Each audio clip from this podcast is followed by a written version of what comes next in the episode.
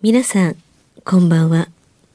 歌う怪談女、日月陽子です。怪奇レスラーならぬ怪談大好きプロレスラー、松山勘十郎です。怪談を集めて47年怪異収集家の木原博勝ですこの番組は、オカルト番組でも、心霊番組でもありません。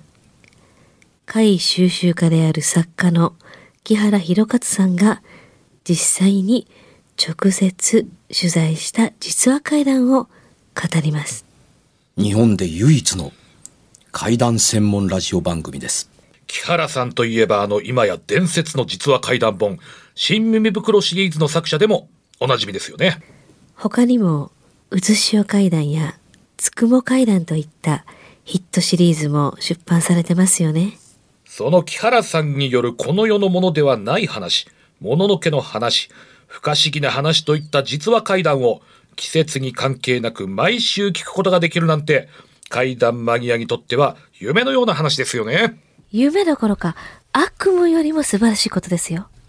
それでは、あなたが最後まで無事にお聞きできることを祈ってます。怖い水曜日、存分に味わってください。はい、今回は帰ってきましたよ。よ。あ、お帰りなさい。はい、はいまた今週からね、よろしくお願いします。あ、よろしくお願いします。はいはい。お便りもね、はいあるんですけどうんどっちから行きます？じゃあ、じゃあ、私から行きましょうか。あ、はい、はいお願いします。はい。えー、あ、匿名希望ですね。お大阪市西淀川区の西淀方です川。区はい。うんこの間、会社の同僚に何か不思議な体体験をしたことある？と聞いてみた。うん。うんえー、俺、霊感とか全くないんだけど、うん若い頃、男友達何人かで夜夜中に京都のしあ清水寺うん、の近くにドライブに行ったんだ。えー車止めて、えーしえー清水寺に向かって歩いていた時に、この辺って、いわくつきの、って、いわくつきって言った途端に、うん。それまで天気良かったのに、いきなり霧がブワーッと立ち込めてきて。びっくりして慌てて車に戻って逃げ帰ってきた。うんあれは怖かった。と言ってました。うんいわくつきで、やっぱり普通じゃない現象が起こるところだったんでしょうかね。そういうところで人が話しているのを聞いているものとか、ね、聞いていたりされてるんでしょうかと。あのざっくばらんにぶった切りますけれども、はい。全部ただの偶然ですね。もうで、やっぱり平令和になりましたけれども、はい。平成怪談やネット怪談の名残ですね。そあのー話し始めに霊感があるとかないとかっていうふうに喋る。うん。怪談にとってはまあ全く必要のない用語だったりすると思うんですよ。まあね、あの、オカルトや心霊で語る方にとっては必要なことなのかもわからないですけれども、あの、少なくても、あの、私たちがやってるこの番組的には、霊感という言葉が何を意味してるのかさっぱりわからん上に、あのー霊感があるとかないとかというようなものの基準というのも、ま、さっぱりわからんっていうふうに。普通に、あの、ひ人は、あの、積み重ねてきた子供の頃からの、はい。あの、経験則で、えー小さなきっかけからいきなり答えにたどり着くということがあったりします。あの、ひらめくとか、はい。あの、直感が働くというやつですね。うん。うん。あの、答えが先で事象が後でやってくるということは、まあまああるかもわかりません。うん。しかし、あのーここらで語られるところの霊感って何を意味するのか全くわからない。言い方変えてみると、霊感が全くないんですけれども、という人よりも、霊感がある人ってどんな人っていうのは、まあ、会うたことがない。うん。ですよね。しかも、あの、昔から霊感があるとかないとかで喋る人いなかったりいしましたから、まあまあ、あのーオカルトライター系の人が作られて、書籍に書かれて広がって汎用性を持って、意味はわからんけれどもみんながそれを使って喋るものなのだ、この世界は。うん。っていうふうに、あの、それまでは、私はこれまで生まれてこの方、あの、幽霊を見たことも幽霊的な体験もしたことないんですけどもねっていう始まりで喋られていたことが、あの、新耳を境になくなって、で今度は何が現れたかというと、それに代わって今出てきたような、あれかと私は霊感はないんですけどねとかうーん。いう言葉にとって変わられるようになったのかなと思ったりは、あのーしますけれどもね。で、あのー同じくように、あの、曰く付きだと言われているということだったりするんですけど、曰く付きが何に書かれた、どんな曰くなのかわからないのに、曰く付きと言われるのも、これまたた適当に言うてるだけで何とでもつく、んつくじゃないですか。まあ確かにうんね。今喋ってるこのスタジオって、かつて曰く付きと言われてたんですよっていうふうに、今言うだけで昔からそうだったんだと思うじゃないですか。あ今ただ言うただけなのに、もちろん根拠も何にもないです。うん、話のネタをちょっと面白くするために、ここはな、昔から、曰くのあるとこやねんで。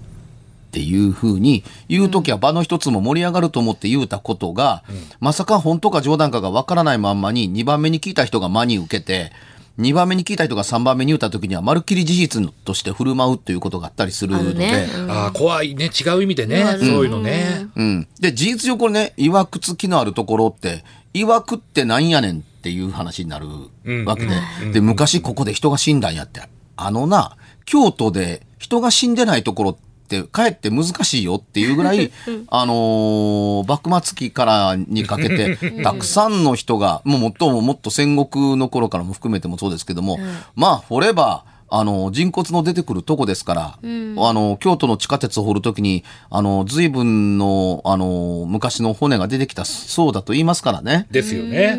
うん。で、そういうところで、曰くと言われても困ったりするのは、そんだけ地下鉄の工事現場の時に地下からたくさんの遺骨が出てきたにもかかわらず、別にその周りは曰くがあったという話はなかったんで、曰くのないところからなんかこう、なんやこの人骨の山はっていうのは出てきたりするわけだし、人骨が出てきたかどうかわからんところに、この辺には昔から曰くがあってなっていうことだったりするので、これ、初めから術術にかけられて小さなことにビクビクするようなものでできてますよね。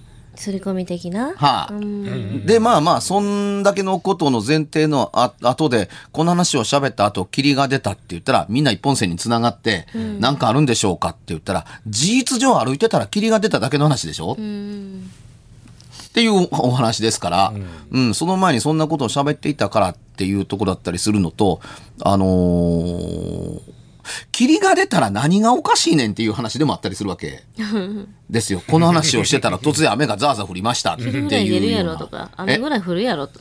まあそういう。だからまあ気にしすぎなんですよね。うまいことそれが刷り込みで、たまあってなるんよね。普通ね。あの、心霊やオカルト用語の効果があったかのように思わせるために、こうなっていて、そういう言葉というのは、効果の裏付けにすぐ結びついてくれる便利な道具と言えはい。ますね。で、これを抑えておきたいというのが、一種、あの、この番組を始めた、あの私たちの趣旨でもあったりするわけですよ。そういうのに頼らないものを、あの、自然な、あの体験談そのものを、あのお話しさせてください。お話ししていきましょうっていうふうに、こんなのに惑わされない。うん。いや、でも、今お便りの紹介からそのままこうお題としてスライドさせていただいたような感じだったじゃないですか。我々がこう思いついたお題として提案してたら我々がこうやってぶった切られるところでしたね。まあ、そうです。で、あの、人からは、あの、よ、ぶった切ってますねとかってララジオ聞いてるお客様からとつかまって聞くこと、ええ聞かれることええあるんですけどね、ええ僕ぶった切るつぶ、ぶった切ってるつもりは全然ないんですよ。ぶった切ることよりも、それをまんま聞いて、ストレートに疑問もなく受け入れて、外に出力するときに自分の言葉として使うことの方がぶった切ることより、ぶった切ると思われることより怖いことだと思うんです。うーん。意味分かって言ってるわけでもないのに。あの、おお分かりやすく言う,、言うと、だだってのっけから、その曰くって何ですかって言ったら、いや、おお分かりませんって。え分からないのに曰く付きを信じてるかのごとく喋るのっておかしくないですか？みたいな。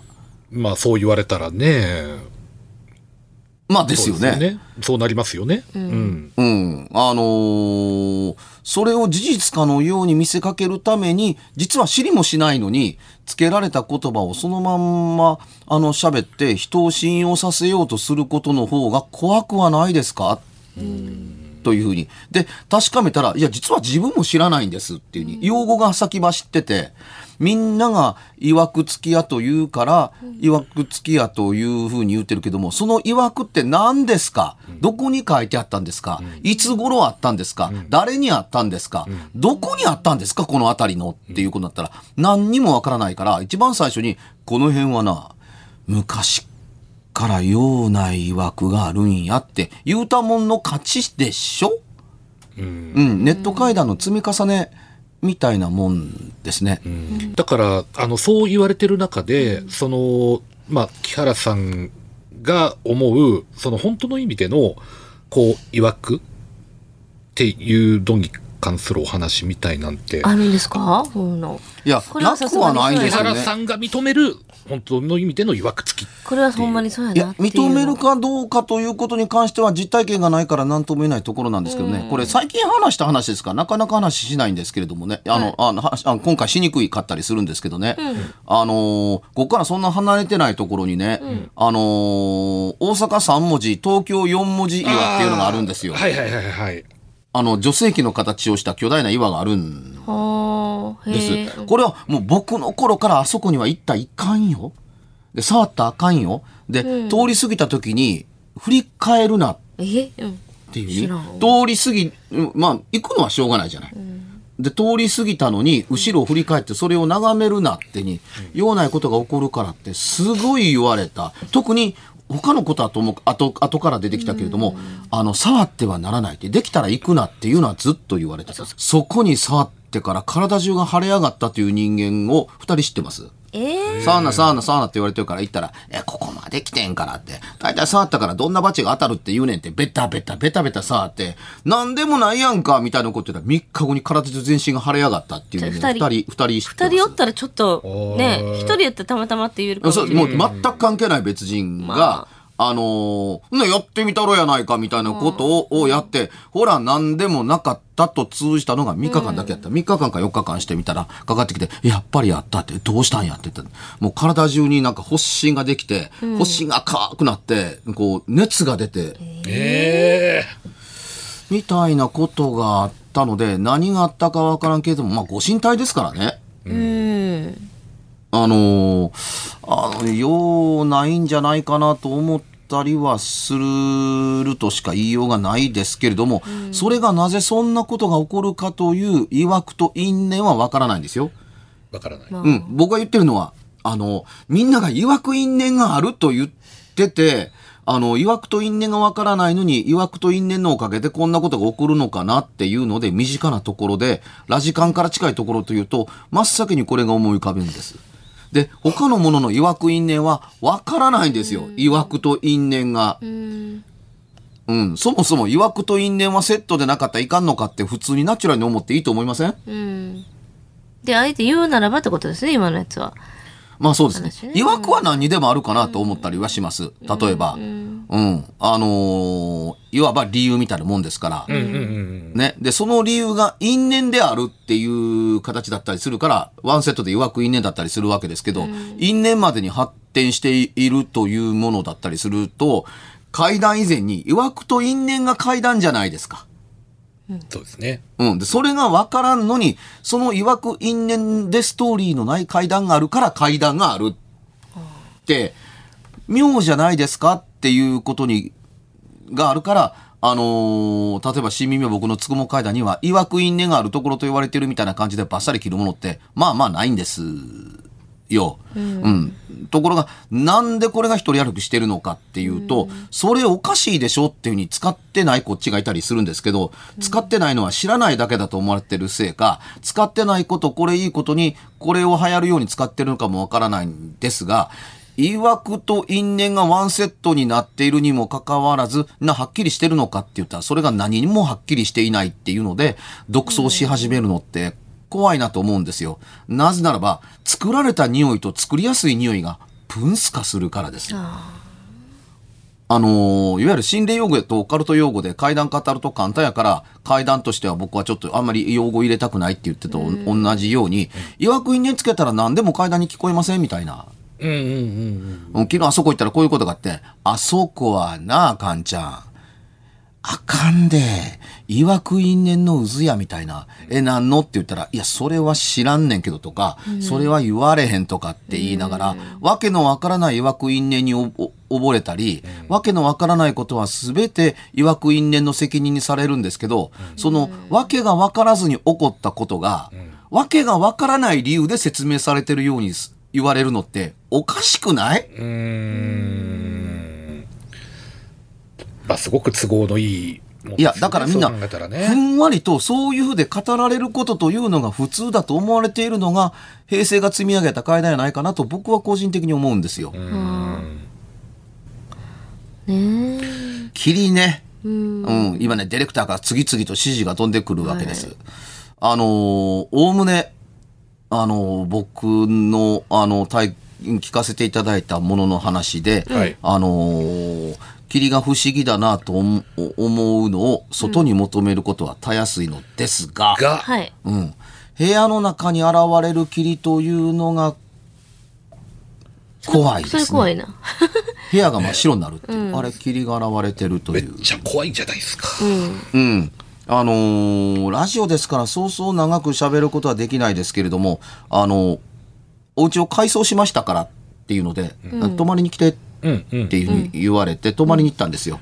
うんあ、綺麗に改装したやんか、みたいな。うんで、そうでしょっていうに。で、私が昔住んでた書斎みたいなところというのをね、今、ゲストルームの寝室にしたから、まあ、ここ泊まってよっていうふうに、まあ、泊めてもらった。うん。はってなと思うのが、綺麗に改装が終わっているのに、ドアの下の、あのーおおお廊下と部屋との境界面にガムテープがね、渡してあるんですよ。貼ってある。ガムテープがまた開いてるんですよ。うんうんうん。とあの廊下と、あの部屋が、はうん、いわゆるオウムという字と言えばいいですか、うん、敷居を越えて、はなんでこんなことやってんねやろう。い。うん。みたいなね、うんまあ別にドアの開閉にはそんなに引っかかるわけでもないから、あの大したことではないなと、あの思う、であのその部屋の奥出て右があのバスルームやから、でベッドルームにはバスタオルとか全部置いてあるからねっていう。で部屋からバスタオル持ってお風呂から帰ってきてあの部屋に戻る時に自分の部屋を見てこんなに綺麗に改装してあるのにあの我流転生を書く、うん、工事の人がガムテープを剥がしは忘れはったんやこれなきっとなと思って、そのガムテープあのドアを開けた拍子にガムテープをピリピリと。剥がしてゴミ箱の中に捨ててパッと寝たっていう風に。で寝てふっと目が覚めると、霧が出てるかのようにはい。真っ白。ベッドが宙に浮いてるように見えるへえ。えーって部屋の中に霧ができんの。これえ私夢見てんの？こんな真っ白の部屋の中っていう風に、霧のおかげでベッドは見えるんですけど扉は見えないんですよ。だいぶ濃い。白い闇です。うん、で霧のようなものが流れてう動いてるように見える。うっすらと布団も見えなくなっていくのも怖かったりするっていうね、あー怖いから部屋出ようかなと思思ってあのベッドから足を伸ばしてベッドの下に置いてあるスリッパーに足を伸ばすと、足が届かないんですよ。え床でしょ？はあの、スリッパがないというのではなくて、スッと床のあるべき高さを足が超えていくんですよ。こう、こうなっちゃうような？プラプラしちゃうような？ままさかってに。暴れた、あの、そういう時にね、暴れたりはしません。スーッと下ろしていって、足が何にもつかないままつま先が真っ先に伸びていくと、怖くなって引きますそらそう。え、何？っあていう風に、うん。それが両足でスッと下ろしたら両足の先っちょがつかずに怖い怖い。足がブラブラ浮いているって、うん。えベッドの高さよりベッドの足が置いてあるひ高さの床に床がなかったりすると、自分はベッドの足よりも深いところに足突っ込んでるんないんでしょ、うわ怖っと思ったから大声を出すっていう。うわーキャーいやーもうやーみたいなことを言うと友達が入ってくるっていう、はい。で、どうしたん？って言うて、どうしたん？パーンと開いたら、パーンとこう何もなくなった。ほ一瞬で。一瞬で。ほう。あ、どうしたん？って言ったら、いや、んいや、あいや、もうなんでも、この部屋怖い、みたいなような。うん。うんで、ままあまあまあまあまあ、落ち着き、うん、ちょっと、あの、うんダイニングテーブルで見て、お茶でも飲もうかって言って、うん、うん、うん、うん、うん、飲む飲む飲む飲む飲む飲むっていうので、で、飲んでて、あの、あの部屋怖いわっていうに、何があったんって、こうこうこうでって。うん。あ、そうなん。もっと驚いてほしいわ、私としてみたら。ああ、そうなんて何その友達のその言い分。リアクションねあそうなん。あんたひょっとして、あの、ドアの敷居にガムテープ置いてあったやろ。貼ってあったんでしょっていうふうに。うんうんうんうん。いいい床と部屋と結びつけた。また入れた。うん、あったあったあった。あったあった。ああああああれ、あれがどないしたんって言うのって。ああ、あれ取ったんかいなって。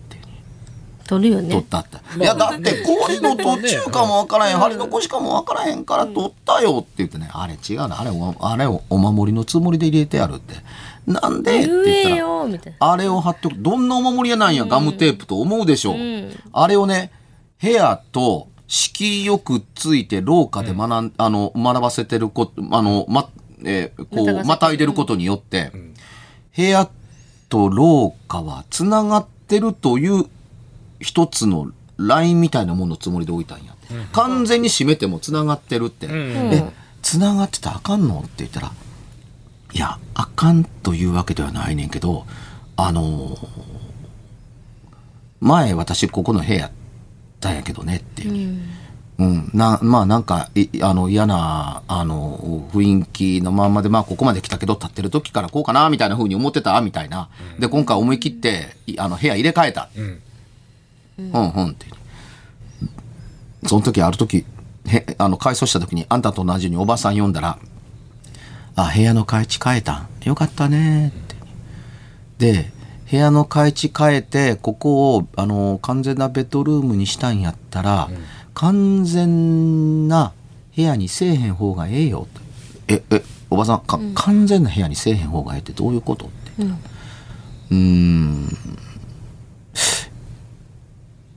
よう分からんけどね、このあんたのこの新しい寝室の部屋のじーっとずっと下の地面の中にマスが埋めてある。マス？マス。そのマス蓋全部閉めて、まあいわば箱みたいに箱が埋めてある。マスぐらいの箱が埋めてある。木の箱があってはいはいはいはい。ずーっとそこに埋めてあるって。あなんかの目的で入れてあるんやと思う。うん。はあ。え、何のためにとかいつ頃？わからへんけど、それを箱をね、なんか、まあ、いわば呪術的意味だと思う。あの、箱を地面の底に埋めて、ずーっとそのまんまに置いてやる。で、その上をね、普段人が使わへん寝室にしたんでしょ？お客さん用の。でね、パタッとその部屋を閉じたらね、地面の中の、地面の底に埋まっている木のちっちゃなね、マスぐらいの、お酒のマスね、はい。うんぐらいの箱と同じものが上と下にできる。ああ、そうか。うん、どこにも出口がないという箱の上に扉が閉まったら、ま、で、電気を消したら、真っ暗な同じ箱ができるでしょうが、そうですね。出入りも少ない。はい。だからね、あの、寝室にしたのは良かったかもわからんけれども、外と出口がつながる一個、あの、一本線みたいに何かつながってて、完全に箱ではない、蓋が閉じられたわけではないっていうことをした方がええよっていうので、ガムテープを渡しといたんやって。それ、怖いやんかって言ったら、いや、私の方が怖いよ。ほんまにそんなことがあると思わへんかってからっていうのが家主のものの言い分やったりする。というとこだったりするんですね。で、その木は、木の箱は、今も埋まったままです。あの、作り変える時の礎石、あの、ね基礎からよりも、深く埋まってるみたいなもんだったりする。まあ、びっくりするぐらいね、完全立て直しではないからめちゃめちゃ掘ってるわけでもないけど、それより、下。だからね、閉じたら、部屋が湿っぽくて何かね、なんか木の箱のような感じがするとは薄々思ってたみたいなことは本に書いてあったと思うんですよ。で決定的なのは、ここどこっていう空間になったそうですね。それが霧のようであったみたいな感じだったと思うんです、確か。ただ、それを防止するために、蓋はどこにも通じてない箱やけれども、あの、家の扉は、扉としてはあんねんから、扉が閉めて箱になる前に、あの、扉と廊下は繋がってます、部屋と廊下は繋がってますという、たったこれだけの結界殺しをするだけで、あの、完全な密室ではないというものを見立てて作った。これで避けれるっていうところに、階段の面白さを見たっていう。なるほど。うん。なんかこう、それにまた少し、なんていうんですかね、こう、通ずるようなというか、うん。ちょっとあの、そういう感じがするお便りも、あの、あたまたま来てるの？で、あの、ちょっと次週にでそも、ぜひ、あうんの、聞いていただけたらなと。はい。わかりました。はいまあ、あの、告知、告知しておきましょう。心地、はい。今日7月の10日でしたはい、そうはい、です。はいそうですね。えーじゃあ、松山勘十郎から。松山勘十郎から。はい。えっ、とですね、ちょっと2つほどあるんですけれども、はいはいえー10月6日にですね、えー拙者の地元新潟は田上町でですね、えー大衆プロレス松山座初の新潟公演、あ拙者松山勘十郎の15周年を記念して、はい。えー田上町民体育館で10月6日、えー午後3時から行います。そして、今年最後の公演、11月10日、西成区民センターで、えーいろんな女子プロレスラーが集まる松山流女子の祭典、牧の八という公演で、今回のメインゲストは極悪同盟ダンプ松本でございますので、おえー SNS、えーで松山勘十郎で検索していただくと情報いろいろ出てきますので、皆様ぜひ会いに来てください。よろしくお願いします。はい。えー、じゃあ、私、日月陽子は、ひらがなで、つに点々で検索してください。今年はあれですね、8月の16、17に東京で行われるお、えー東京ミュージッククルーズという、私は17日の方に出させていただくんですが、もう、そうそうたるメンバーの、あの、もうメジャーな方のフェスの中に、えー入らせていただくことになりましたまたその辺も、ホームページとかね、見ていただきたいと思いまイェイす。はい。えー私は、7月の16日からアメリカに行ってまいります。ワシントン DC で開かれるオタコンと、アメリカ議会図書館、ライブラリー・オブ・コングレスで、日本人で、えー1番目も僕だったんですけど、2番目も僕で、えー講演をやってくださいということなので、ライブラリー・オブ・コングレスで講演をやってまいります。はい。昨年はこれでワシントンポストに載ったんですけれども、えー日本ではさっぱりニュースになりませんでした。日本人で、あの、単独でワシントンポストに載るなんて結構すごいんですけどまるっきりニュースにしてくれなかったので、ちょっと寂しかったからお、今回またニュースになったら日本でも取り上げてほしいなと思っています。です。番組では1回216円でダウンロードできる別冊怪談ラジオを販売しております。ちょっと普通の地上波のラジオでは放送できない僕の体験を、あの、語っています。二度と本の形でまとめるつもりのない話が入っていますので、ぜひお聞きになってくださればと。どうやったら帰るの？詳しくは、ラジオ関西の怪談ラジオのホームページをご覧になって、ぜひともお買い求めいただければと思います。今夜はいかがでしたでしょうか？何もなければいいんですが。え？ちょっと、あなたの城、誰ですか？番組ではお便りや感想のほかあなたが体験した怖い話やあなたが聞いた身近な人の不思議な体験また怖い写真や曰く因縁のあるものなどもお待ちしています。メールの宛先は階段アットマーク jocr.jp k-a-i-d-a-n アットマーク jocr.jp ファックスは078-361-0005 078-361-0005おはがきは郵便番号650-8580ラジオ関西階段ラジオ怖い水曜日まで。ぜひ、本物の怖い話を私に教えてください。お相手は、歌う階段女、日月陽子と、怪談大好きプロレスラー松山勘十郎とそして階段を集めて47年、木原博一でした。それではまた来週、お耳にかかりましょうこの一週間、あなたが無事でありますように。